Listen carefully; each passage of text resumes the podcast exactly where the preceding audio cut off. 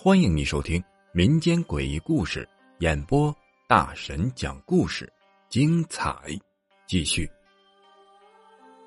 七楼的七零七室，小李呀是合肥农业大学艺术学院的大三的学生。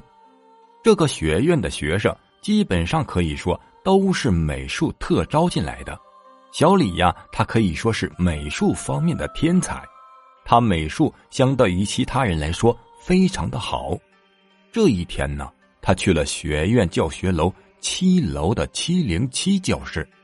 这是一间已经荒废很久的教室，并且门上还是用锁已经锁住的。但是他知道这把锁一拔就会打开，这个秘密呀，可以说只有他一个人知道。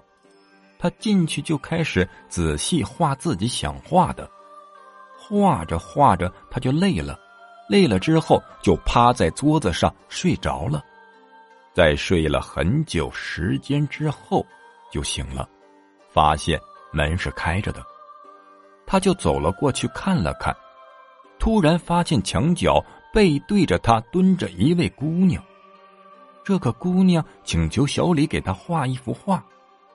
但是要求不要将她的脸画上去，小李他答应了，开始对着这个背影看起来很漂亮的女生画了起来。在这个之后啊，他又为这个漂亮的女生做了好几幅画，但是他在这一段时间里从来都没有见过这个女生的面部。在最后一次给那个女生作画的时候，他凭着自己的想象。给那个女生做了一幅带着可爱笑脸的画像，姑娘在看了之后非常的生气，然后将头慢慢的抬了起来。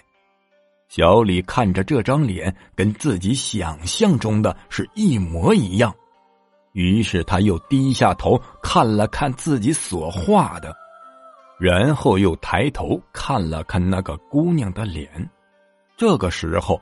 看到的是一张血淋淋的烂肉，他吓得往楼下快速的跑去，刚好看见有一个人也正在下楼，于是他向他发出了求救信号，结果看到的又是那一张血淋淋的烂肉。